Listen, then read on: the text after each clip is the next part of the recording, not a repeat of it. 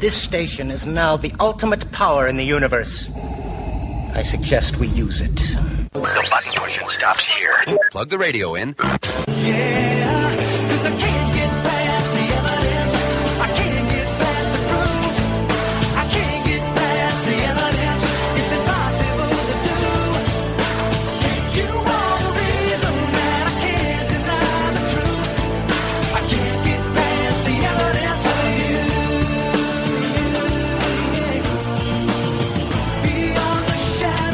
everyone. Once again, it's time for Evidence for Faith, the weekly program that helps Christians to become thinkers and thinkers to become Christians. We are also a ministry of Ratio Christi. I'm your host, Kirk Hastings. Uh, things are a little different today. Usually I'm your co host, but our main host, Keith Kendricks, is away this weekend. His son uh, got married yesterday, I believe and uh, he's away celebrating that, so I'm kind of on my own today. Except I do have a guest with me today, which I'll get to in just a minute.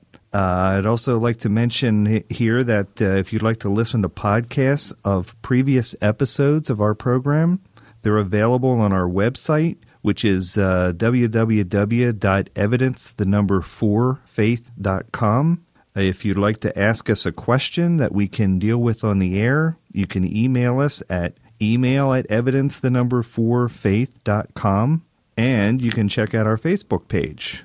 So uh, let's get started uh, today with. Um, oh, I should also uh, mention you can get those podcasts too on our not only on our website but on ratiochristi.org and on iTunes. That's important. Don't want to leave that out.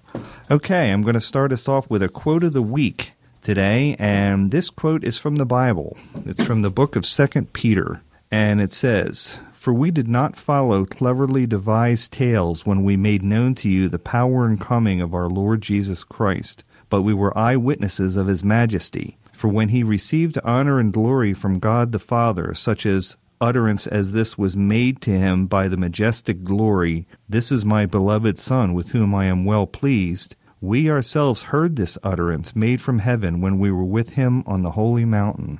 And this quote is uh, at 2 Peter chapter 1 verses 16 to 18. Just a little uh, note by the author Peter here that uh, he's writing about things that he personally experienced and witnessed, as well as other people, not things that he heard secondhand or uh, got from some other source. This is a direct source for information about Jesus' life, as uh, all of the uh, the Gospels in the New Testament are. All right, so let's move on today. We have a special guest today who I am going to introduce now. Um, his real name is Bob Sorensen. He lives in Kingston, New York. However, his friends tend to refer to him as Cowboy Bob, which probably by the end of this program you'll all know why. he uh, sent me a little bio of himself here. I'm not going to read all of it, but just to give you a little background on him. Uh, as I said, he hails from Kingston, New York. Uh, he has a weblog called Stormbringer's Thunder, and actually, he has a couple of weblogs. He has that one. He has one called A Soldier for Jesus, and he also has one called Evolutionary Truth by Piltdown Superman.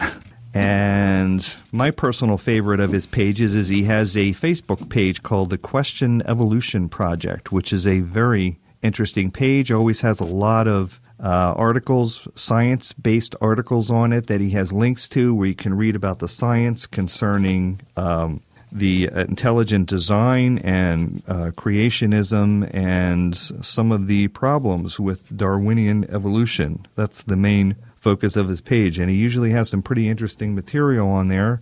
And he usually has a uh, few back and forth uh, discussions, shall we say, with people that don't necessarily believe in those things. But those discussions there can be interesting as well. So, uh, without further ado, I'd like to bring Bob on today. Are you there, Bob? Howdy, Kirk. Hey, how are you? Okay, I know your voice, and I think it's the first time you've heard mine. Yes, it is. Uh, we've had a lot of contact in the past couple of years through uh, the internet, but this is actually the first time I get to talk to you. How about that? Well, that's kind of good. All right. So we have a lot of uh, stuff that we want to cover today. Of course, uh, Keith has been talking about evolution a lot lately, and I think we're going to touch on uh, some information concerning that today, but also we're going to uh, talk about some other things related to the evolutionary viewpoint, the creationism viewpoint, uh, worldviews, uh, Christian apologetics, uh, depending on how much we can cram in in the next uh, 45 minutes or so. We're going to touch on a few of those different things. So, Bob, where would you like to start? Well, this should prove interesting. Um, one thing I want to mention is that with those three weblogs, um, you'd be able to see the transition on the Stormbringer's Thunder that um I rededicated my life to Christ about two and a half years ago, and the uh, that weblog had been existing for a few years before that. And then you can see the change that uh, I started putting some evangelism, apologetics, refuting atheism, and things like that in there. And then I decided I don't want to have stuff that is targeted specifically for and about Christians on this one because it's so eclectic. I'll talk about the wife's cat, uh, software, um, the- theology, and all kinds of things. And then, uh, so I decided I'd make um, a soldier for Jesus. And that one's for and about Christians, and I put some of the more heavy theology in there re- regarding uh, creation and evolution and the importance of Genesis. And then the Piltdown Superman that site is the uh, source for much of the material that appears on the Question Evolution Project Facebook page. But I add some other things in there to keep the Facebook page interesting. Uh, there are a few unique features that those readers get that uh, don't appear at the main uh, parent page, I should call it that. Right. Now, let me ask you a couple of questions to start off here. What's the origin of the name Stormbringer's Thunder? Why did you name the first page that? Uh, Deep Purple. I was I really liked the song Stormbringer, and I was not even aware of the uh, talking evil sword called Stormbringer by Michael Moorcock. And I liked that song, and I had a purple theme and all sorts of stuff. And I just started toying with ideas and think, you know, I like the name Stormbringer, and then I got the idea for putting the thunder on it to make it a little bit catchy. Okay. How about the other uh, weblog? How did uh, what's the significance of Piltdown Superman for some of our listeners who may not know where that name comes from? Well, part of it is a reminder that the Piltdown Man fraud, uh, it's beyond a hoax. It, it was an actual fraud, and that fooled the scientific establishment for over 40 years. Some people saw it, but the big names were so busy promoting it as proof of evolution, and uh, the fraud was finally discovered, but not after uh, many people got doctoral dissertations written on it. And so I merged a reminder that uh, people will use their worldviews to see what they want to see. Plus, there is a song from another British act, the late great Ronnie James Dio. He had a song called Sunset Superman. Right. Like, I'm going to put these together, and I even tinkered and made a little logo for it, and I had some fun. Yep. Of course, we should mention that uh, Piltdown Man was supposedly, uh, weren't they kind of claiming it was the missing link at one point between apes and humans? Yes. Or at least one of the missing links, Yeah, so one of the discredited missing links. Of which there have been a few. Yes, they wind up getting them reclassified, and they're, they're either fully human, fully ape, uh, didn't exist in the first place. Nebraska Man's one of my favorites. Right. That was they built up an entire mural. Nebraska Man, Mrs. Nebraska Man, the entire scenery, they had a panorama. All of it was built up from a tooth. Aren't scientists clever? Right. And then you find out the tooth was from an extinct pig. Right. So they went hog wild with Nebraska Man, who never existed. You mean to tell me uh, all scientists aren't infallible? uh, don't uh, we shouldn't let that get out. But yes, some people have the belief that scientists are infallible. Okay.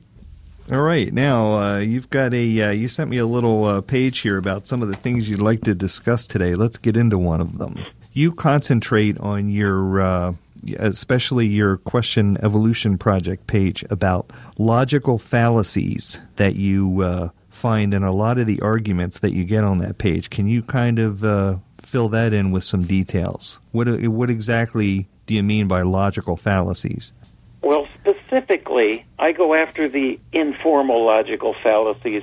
Now, logic itself can be written so that it uh, looks like mathematics, and it's it can be very complicated looking. But there are things; these informal logical fallacies happen uh, in everyday life, and I've been I've written several articles on it, and I'm hoping that people will get a hold of these, especially during this heavily charged political season, because I'm watching these things think, hey, that's one of the fallacies that I've written about. One of them is that I think that uh, a lot of atheism starts with a thing called a genetic fallacy. And unfortunately for them, that's based on the word Genesis. They won't like that, but it's where it originated. So if I'm going to cite something or say, here's a link that has all the science and all the evidence, and they have supporting links, well, I'm not going to read that beca- because it came from a creationist source. Well, that's a genetic fallacy because you're not going to go there from who said it or where or why. And uh, a lot of atheists will use a form of it to say, we're smarter than you stupid dumb Christians because we are atheists. Well, that's a fallacious thing right there. It's also interesting that I was uh, I have a couple of pages myself, Facebook pages, and on one of them I just uh, posted a uh, little piece of information that I read that uh, uh, Gallup polls have shown that about four percent of the population is atheist, and that number has not changed since 1944. I was really surprised to hear that. So it's not like uh, a major segment of our population even claims to be atheists. There's not all that many of them when you uh, look at it from that direction. Yes, they've always been a small part of the population, but uh, the so-called new atheists are extremely vocal. Yes, I've noticed that too. Um, one thing about that is the people who are not really down there in the trenches and dealing with people like this really don't have a grasp of what we're encountering. And um, part of these logical fallacies include like uh, flat out insults and personal attacks. Um, a lot of the logical fallacies, the um, Latin names have dropped off, but people will still use uh, ad hominem as the title of the to the man fallacy. And it seems to me that uh, so many of these atheists are willing to just attack. They don't want to look at evidence, and they'll just let fly with that sort of thing. And uh, I wanted to go on to something, though, that r- related to this, because when they're using these fallacies, they're attempting to distract us from the point we're trying to make.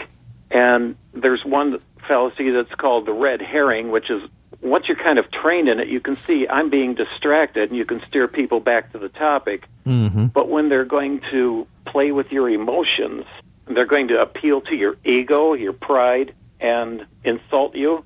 And I've had people try to manipulate me. Like there was uh, an atheist that had a podcast, and he wanted me to get in on a debate, me against three or four of them. And I don't know the topic, and they're just going to spring it on me. And like, yeah, that sounds good. but I Yeah. turned it down, and they kept trying to goad me with appeals to pride, ridicule, all sorts of different things just to badger me into this. And I was going to stand my ground, and uh, they were quite furious by it. But all of these kinds of things are distractions. And Matt Slick of CARM agrees that atheists, well, they're control freaks. They'll try to manip- manipulate your emotions, tell you how to run your, uh, in, his case, tell him how to run his ministry and how to run weblogs and pages and all this kind of things. And when we stand up to bullies, people kind of get a little irritated. But uh, Matt also noticed that modern internet atheists are like Muslims, and they see kindness as a kind of weakness. I've had experiences where somebody say, "Hey, I want to ask you a sincere and honest question." Okay, let's go with this. And they'll ask something. I'll spend some time, give them a thought out answer, and then they'll go back into their lair and start laughing about it with their friends, saying, "Look what I made that stupid fundy do." Uh-huh. Uh, except I'm not a fundy.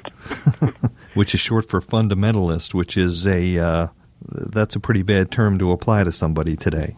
Yes, even though it's uh, it's a legitimate term for people. Well, in some senses, every Christian is a fundamentalist because if we believe the fundamentals of the faith, but uh, the fundamentalist movement seems to have fallen off. But they'll just use that as a pejorative to color other people's opinions of us, and again to try to um, incite some kind of emotional reaction on our part. right. I think it kind of, I'm just kind of guessing here, but it seems like that probably started with the, uh, with us dealing with the Islamic terrorism, and we started referring to the the Muslims that were doing this terrorism as fundamentalists, um, the people that were um, very strict in their beliefs and kind of narrow minded and willing to do almost anything for what they believe. And I think somewhere along the line, uh, some people started applying that same fundamentalist term to Christians as well, as if they're the same thing,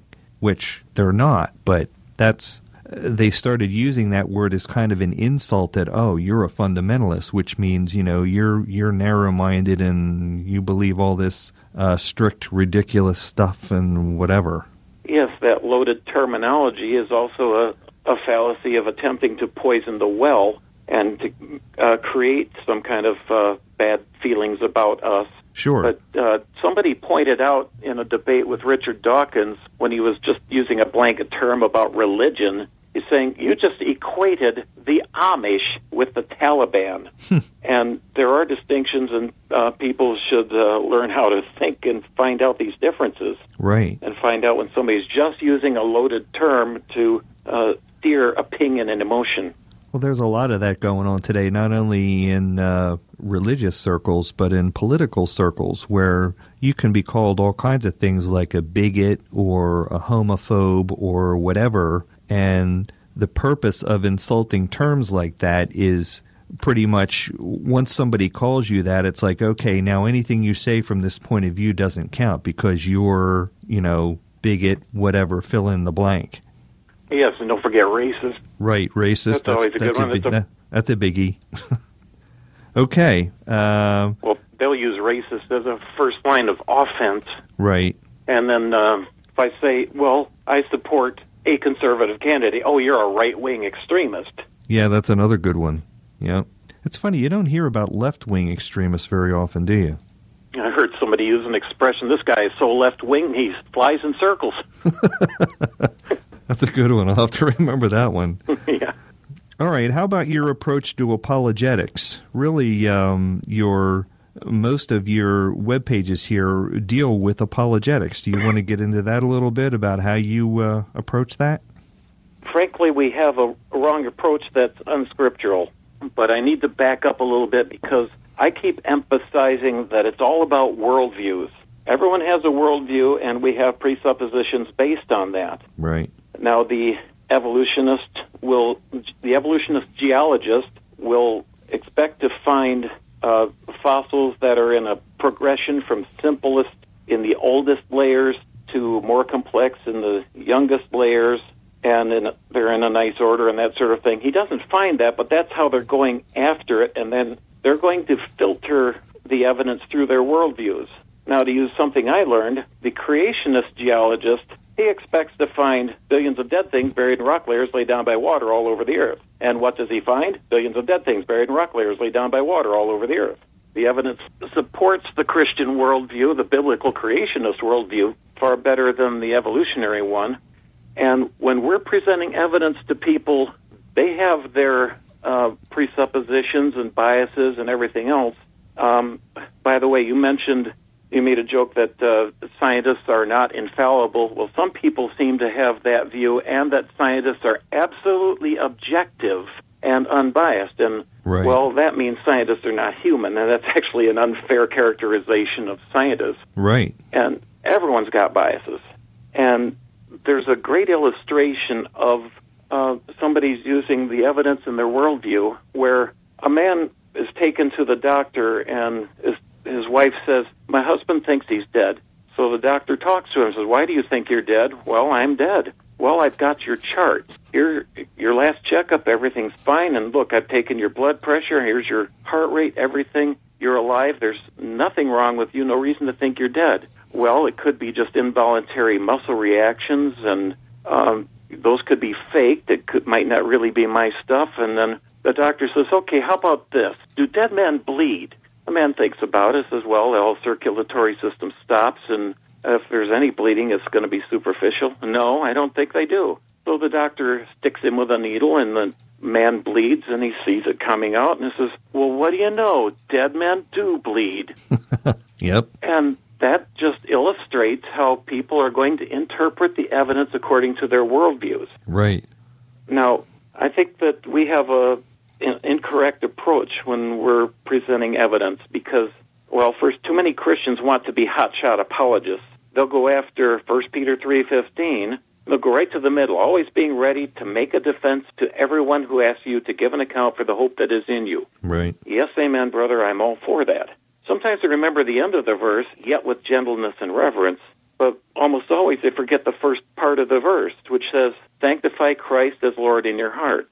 And I think this is a problem for some wannabe apologists because this is serious business. It's not just argument for its own sake that we're talking about people's eternal destiny. And if they're going to do apologetics, they need to do lay the groundwork, learn doctrine, scriptural reasoning, get into the Bible, and they need to get teaching and prayer on a regular basis and get some humility. I've seen some Christians just today. I saw some acting just like the atheists they're opposing, right down to using ridicule and strong profanity. And I- I'm not going to be a part of that conversation. And when we're presenting evidence, we, we should remember to keep Christ as Lord over everything we do. The Bible is supposed to be the basis of our thinking in every area. Fear of the Lord is the beginning of knowledge. And also, let me read you this from 2 Corinthians. The weapons we fight with are not the weapons of the world. On the contrary, they have divine power to demolish strongholds. We demolish arguments and every pretension that sets itself up against the knowledge of God, and we take captive every thought to make it obedient to Christ. So this is spiritual warfare. The natural man cannot accept or understand the things of the spirit unless God is working in his or her life. Now, you've probably seen some of my responses on that Question Evolution Project Facebook page where I will use scripture in a biblical framework. I'll use evidence in a biblical framework when I'm discussing evidence because despite their protests, the Bible is true and the unbeliever does know that God is real, but they suppress the truth in unrighteousness. And you can find that in Romans 1 18 to 20. Mm-hmm. And when somebody wants to argue on neutral ground, and this thing really made an impression on me. Um, I recommend anybody to get uh, Dr. Jason Lisle's book, The Ultimate Proof of Creation, because it talks about uh, methods of apologetics and neutral ground and that sort of thing. But there is no such thing as neutral ground, and it's contrary to Scripture. Uh, when somebody says, let's talk about this on neutral ground, remember two things about being neutral. They aren't, and you shouldn't be. Right. And neutral ground means that we should give up our standard, disobey God, and then assume that their naturalistic presuppositions and biases are true. We've already lost before we began. Right. Really. And then when we you try to out evidence them, and whoever has the most evidence wins. But I've seen it. They just keep coming up with uh, rescuing devices. Uh, for instance, the uh, red blood cells that were found in dinosaur fossils. According to uh, the evolutionary framework, that's impossible. Sure. It's, the fossils are far too old to contain red blood cells. right. And when I mentioned that, an evolutionist said, well, you must have gotten a hold of outdated material or it's just plain wrong. So he's just using a rescuing device to uh, that supports his own worldview. Right. I've seen I've heard that a lot where you'll give them some evidence and they'll say, "Oh, that's outdated information." And they just leave it at that. Like, "Okay, scratch that." But it's like, "Well, okay, what have you got that's more modern than that?" Yes, they'll just wave it off. Like I, I quoted um, Colin Patterson, senior paleontologist of one of the museums, and he said there are no transitional forms in the fossil record. The British people Museum, Said, well, I I don't care what this guy who's dead for many years has said. Right. And uh, okay, so do you have any kind of uh, modern evidence, any transitional forms? They'll dig up something out of the uh, notoriously biased Wikipedia or Talk Origins or something like that, and all they have is a bunch of things that look a little bit alike, but actual undisputed transitional forms. No, those don't exist. They keep trying to come back and rescue uh, Archaeopteryx or some of those others and you'd think, okay, if there is an abundance of transitional forms, why don't you just let us have that one? Say, okay, let's, for the sake of argument, let's say Archaeopteryx is not a transitional form. And no, they cling to it because they know there are there's next to nothing, and it's all coming back down to their unbiblical worldview. Even though they know in their heart of hearts that there is God. Yeah, well, rationalizing almost any point of view is uh, easy if you know how to do it. Yes, just keep throwing out no, it isn't. Right. And I was in a discussion many years ago. One guy just kept hitting me with, "That's not true." Uh huh. Well, this this uh, conversation isn't true. It's not even happening. uh, I wanted to mention how I have uh, stalkers and things, and one my most persistent stalker likes to call creationists liars, and it's based on his worldview because our interpretations of the evidence do not fit with their worldviews, even though the evidence fits the biblical models and explanations better than the naturalistic models. And it's a weak attempt to shut us up and poison the well so others will not consider the evidence. That's funny. Uh, And- a lot of the things that you're saying, it's crossing my mind that uh, this stuff is popular in the political realm too. We're hearing a lot of these same types of um, avoiding the arguments in uh, the political realm. Yes, that's. I really want people to get a hold of the idea of just read up on some of these logical fallacies, and they can just plug that in. I I posted it in different weblogs because okay, this will apply to a, a Christian doing apologetics and reasoning with the unsaved. But looky here, I just heard that last night on the uh, radio talk show that was bringing up uh, something political. Mm-hmm. And they've been making a uh, a big deal lately in the media about how a lot of the uh, people in the political circles are calling each other liars today. That's their response to something one guy says. The other one will say, "Well, you're a liar. That's not true." Yes, and when somebody makes that kind of an accusation, uh, especially in when I'm trying to do apologetics, and they're saying, "Oh, you're just lying," well, uh, you're going to have to show some kind of evidence that you know the motives of the person, that they actually intended to deceive. And I don't care if it's political, religious, or uh, people talking over the fence in the backyard that uh, need to show motive. And it's not just a matter of disagreement. Well, he lied. No, he sees it different than you do. Right. And sometimes, actually, a lot of the time, both sides are using the same evidence. They're just seeing it differently. They have a different perspective on the evidence. Yes. I have some stuff I wanted to make sure I got to, and I don't know how you are on time, but uh, at one point I'd like to get to why Genesis is important, but that's my conclusion, so I can wait on that. Uh, I wanted to bring up something that, with some of these prejudicial things, oh, yes, when you mentioned uh, fundamentalist uh, Muslims, uh, 9-11 really brought the modern atheists out in force Yes. and they started hating all religion beca- because of the actions of uh, fundamentalist Muslims Right. who were actually acting on a political reason and not a religious one. Right. But uh, somebody who uh, I have this thing a screenshot on right in front of me. A fellow said he kept asking me, "What? How old do you think the world is? Do you believe Genesis and all that kind of thing?" And I kept asking him, "What does it matter to you?" Finally, got out of him. I care what people believe because belief leads people to stupidity that hurts other people in the name of invisible gods. So he wants to shut me up because of what he's afraid I might do. That's a little bit Stalinesque and a little bit uh, thought police. Uh huh.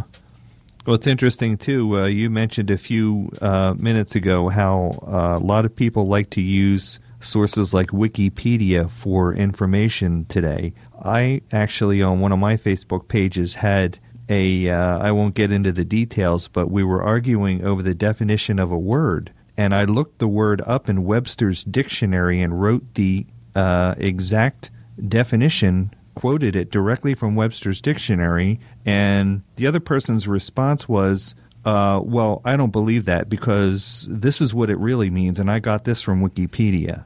And I'm like, "You you're telling me that you believe Wikipedia over the dictionary?" And that's that's Yes, where he was coming from. As far as he was concerned, if it was on Wikipedia, it was true. But if it's in a dictionary, it's not necessarily true. And I just couldn't believe that response. Yeah, even though uh, that site can be ed- edited and modified and outright written by just about anybody. Right. And there was there were some uh, friends of mine who went to correct certain creationist articles in there, and they were corrected right back. The modifications were removed. And Really? it's got very heavily biased. No kidding. Uh, there are certain things that are fun to read. I had a good time reading it about that TV show, The Rifleman. And okay, it seems like a reasonable source of information there, but when it's going to go after uh, theology and creationism and that sort of thing, no, it's not trustworthy. No, it's not a scholarly resource. It's good In for fact, popular. I've heard that teachers will not allow it to be used as a resource in uh, papers and things. Sure. It's good for popular information, like you say about old TV shows or whatever, but when you're getting into scholarly, uh, complex subjects, it's really not trustworthy because uh, of the the many sources that write on it. You, you know, a lot of them are just ordinary people who are not experts in what they're talking about, and it's really not something you can use as a scholarly resource. But you know, we have the internet generation today, which believes that you know, well, you want to know anything, just look it up on Wikipedia, and there it is.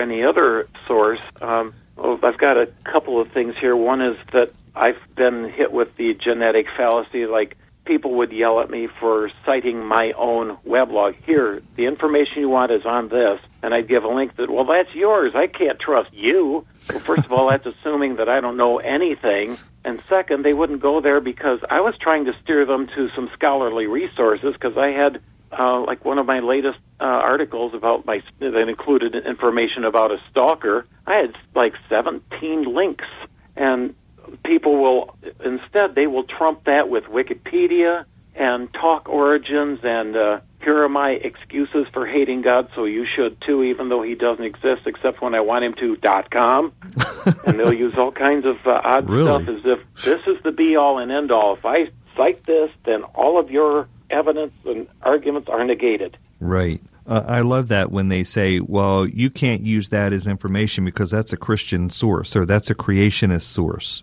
And I always feel like when I get that, I feel like coming back and saying, well, you're getting your information from a secularistic, atheistic source, so I can't use that either. Yes, it should be able to cut both ways. Yeah. I mean, if I'm, you know, biased with using Christian based information, then why isn't the secularist biased for using secularistic information? It works both ways. Yes, and they're also uh, implying that if a Christian or a creationist is going to disagree with evolution, that uh, he is lying. I've had somebody tell me they felt sorry for me because I am deceived by all of these evil, wicked creationist people. uh, okay, this let's let's take this to its logical conclusion. Somebody that wants is going to present evidence and arguments and worldviews to say, I want you to repent of your sin, give your life to Christ, a holy God who hates lying, and I'm going to lie to do it. Does that make sense to you? Not much. And of course, we always have to believe what the atheist or the secularist says, even though they really don't have a, how shall I put it, they don't have a secularistic Ten Commandments that they refer to for their, um, their moral standards. So, how are we supposed to trust what they say? yes, but when we try to pin them down and say, what is your ultimate moral source? And then they'll say, well, it's society or it's evolution or something. One time I cited somebody that, oh, I was told that it's an evolutionary mandate. And somebody said, no self respecting atheist would ever say that. And then I, later on I found a bunch of other self respecting atheists who said that. So there is no consistency.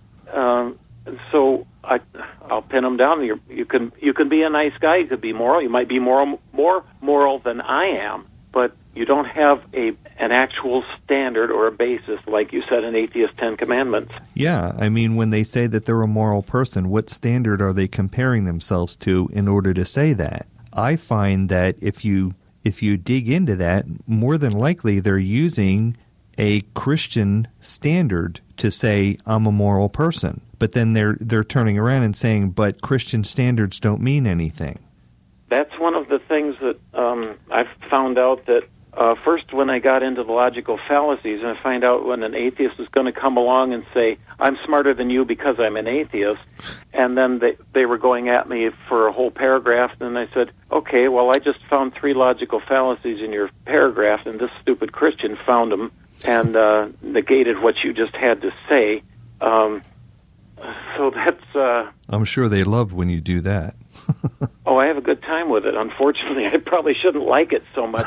but uh, from the logical fallacies, then I've learned that the atheist worldview itself is uh, incoherent and irrational because since they don't have moral standards and they they don't have the necessary preconditions for human experience, they cannot account. I mean, if somebody's a materialist, materialist, empiricist, a rationalist, and they can't account for uh, laws of logic, which are intangible, they can't account for morality, and there are so many things that just won't work, then uh, they have to stand on the Christian worldview because ours does make sense and theirs doesn't. So they're they're borrowing from us, like you were saying. Right. Yeah, and it's amazing how often they contradict themselves when they do that by saying, well, the Christian worldview isn't accurate or it's not real, but then they turn around and they use it as the basis for um, their moral beliefs or any number of other things because they don't have anything of their own to stand on, as you just said. Yes. Now, uh, one of the things that I've noticed is that they don't have this, but they want to take away ours, and they will attack us. And like I've had my stalker who was because he couldn't get at me on my weblog, he started sending me email. I blocked his email, blocked that email. He found another email address, started harassing me on that one. Hmm. And he, he was spamming me because not only is it unwanted, but he had like 47 carbon copies to other people on it. And then he followed me. I blocked that one, reported it to his internet provider, and then he started harassing me at uh, an Amazon book review. Mm-hmm. I reported it to Amazon, and they said, "Oh no, these are not outside our guidelines." Well, uh, they're getting a letter and finding out about losing a customer. But the fact that he said, "I, it is necessary for me to do this because you won't uh, communicate." Well, the guy was so irrational, I didn't want to Right. and he was uh, calling people a liar just for the same reason that we disagree with the interpretations of the evidence. It's not an attempt to deceive, but because it didn't fit with his worldview, then uh, people are lying. Uh, thing is, when it comes, I'd, I'd like to go into the importance of Genesis. 'cause I think this is a good spot. Yeah, we've got about 10 minutes left. Okay. Um, evolution is a foundation for atheism and so many other evils in the world. It's not just a biological belief system. Now, um, otherwise, this guy would have left me alone. Okay, I don't believe in evolution. He does. That would be enough. No, there's a motivating factor in there. Mm-hmm. And the fact is, God is the creator, and He makes the rules, so we'd better find out what He has to say. Uh, the foundations of Christian doctrine are in Genesis, and I have an interesting page here. A friend of mine writes, Fencing for Jesus, where he's a competitive fencer and he uses a sport as a witnessing tool. Hmm. And he has a page on biblical doctrines rooted in Genesis, and it's huge. We've got uh, the origin of sin. We have the Trinity in it. The promise of the first redemption. Blood is payment for sin. All of this is in Genesis in the early chapters. And we have Christian compromisers that are sending a mixed message, and unfortunately, there some of them are apologists, like uh, Hugh Ross and BioLogos and all that sort of thing, who really don't believe Genesis. And they'll say, "Oh yes, the Bible's true from cover to cover and inerrant, but you can't rely on a plain reading of the early chapters of Genesis." We will have to tell you what they mean according to the latest opinions of man made scientific findings, which may change tomorrow anyway, and that's elevating man's opinion and wisdom above the Word of God. And the Word of God is supposed to be the Christian starting point in every area. And I won't apologize for repeating that one. Um, Christians are maligned, attacked, misrepresented, ridiculed, and so on. That should make people wonder what's up. But it, when it comes down all, all the way to the basis, it's about uh, biblical authority of the Word of God. Now, Darwin's cheerleaders are on patrol, emphasis on the word patrol. they seek out creationists and they're trying to correct us. They'll find a creationist site and put their opinion in there. And when they can't defeat us with logic or evidence, well, they have they ever, but then they resort to ridicule and manipulation. Now, you and I both know how they will act like angry children who are disciplined by the school principal, and then they want revenge on the teacher that turned them in, And they act like this when they go on an Amazon rampage, voting down Christian books and resources. Mm-hmm. They'll go and give books a one star review that they haven't read. Mm-hmm. And my stalker punished me by voting my uh, review of Evolution Impossible. I gave it five star, but he uh, gives my review not helpful just because he's mad at me. Mm-hmm. And this is just out of uh, a spite, but there's that underlying thing of if uh, it's just biology or just a philosophy, then it shouldn't matter what I believe. Now, I think it's very important for us to take a look that uh, a lot of Christians will say, here's how to witness, and they'll go to Peter in Acts chapter 2. 3,000 people were saved, but they uh, ignore the or are unaware of the greater context that uh, this is Peter speaking to monotheistic Jews. They knew what he was talking about, Mm-hmm. and they were uh, flustered and said, "Well, what should we do?" And uh, but when we try to do that now, we are not in the same kind of culture. They repent because you have sinned, and people say, "Well, what's sin, and why does it matter?" Right. So the Apostle Paul in Acts 17, he was talking to the evolutionary pagan Greeks. He didn't start with preaching the scriptures of uh, Christ died for your sins. He went back to guess what? Creation. Now And this he is started uh, with the Creator and laid it all out and kept going on up and. Uh, and I believe that is how we should be presenting the gospel today because we are in a pagan evolutionary culture. You're talking about Paul's sermon on uh, Mars Hill, where he's speaking to the people that believe in an unknown God, right? Yes, So he really had to start at square one with them because they really didn't understand anything about the concept of a monotheistic God. That's it. They but and this also illustrates what Paul wrote in Romans chapter 1, 18 to 20 that um, God has put it in everyone's heart. People do know there is a God, but they suppress the truth in unrighteousness. And these Greeks had something that said to the unknown God. Right, So they were tacitly admitting we know there is somebody else. right. They just didn't know who he was. Yes, and when we present evidence and we use it in a framework with Scripture, never leave Scripture out, then we have that uh, secret weapon. The Holy Spirit is working on people, and God has put that knowledge in them, and so they can hear that uh, whispering inside, if you will. And so, because uh, we're talking on a flat plane here with here's evidence, and then they're going to decide in their infinite but fallen wisdom, because the heart of man is deceitful and desperately wicked and corrupt. And Christians tend to forget what the Bible says about the natural man who cannot receive the spiritual things, except we can give them the basics of the gospel and we can go right around all of this evidence and intellect and all this kind of thing and start preaching the gospel. Mm-hmm. And people have responded to that, and the Holy Spirit is working in their hearts to bring them to God. And like in my case, I knew, and but I had to know more, and then I started getting some apologetics from pretty much a strictly evidential approach and not a presuppositional approach, because I didn't need it at that point. Um, it reinforced my faith and brought me further out, and then I knew the Bible is true, and uh, was able to go from there. But I'd like to emphasize for people who are want to be in apologetics, and I've mentioned how I've had stalkers and we've had harassment and things. Don't be scared off because greater is He that is in you than He that is in the world. Mm-hmm. And anyone who wants to do apologetics needs to get back to Bible basics. And they there are I, I'm really surprised at the difference between how I started out with just doing some mail correspondence and getting things that way, and now the wealth of information in the uh, internet. There are plenty of resources to read, to listen to, and learn.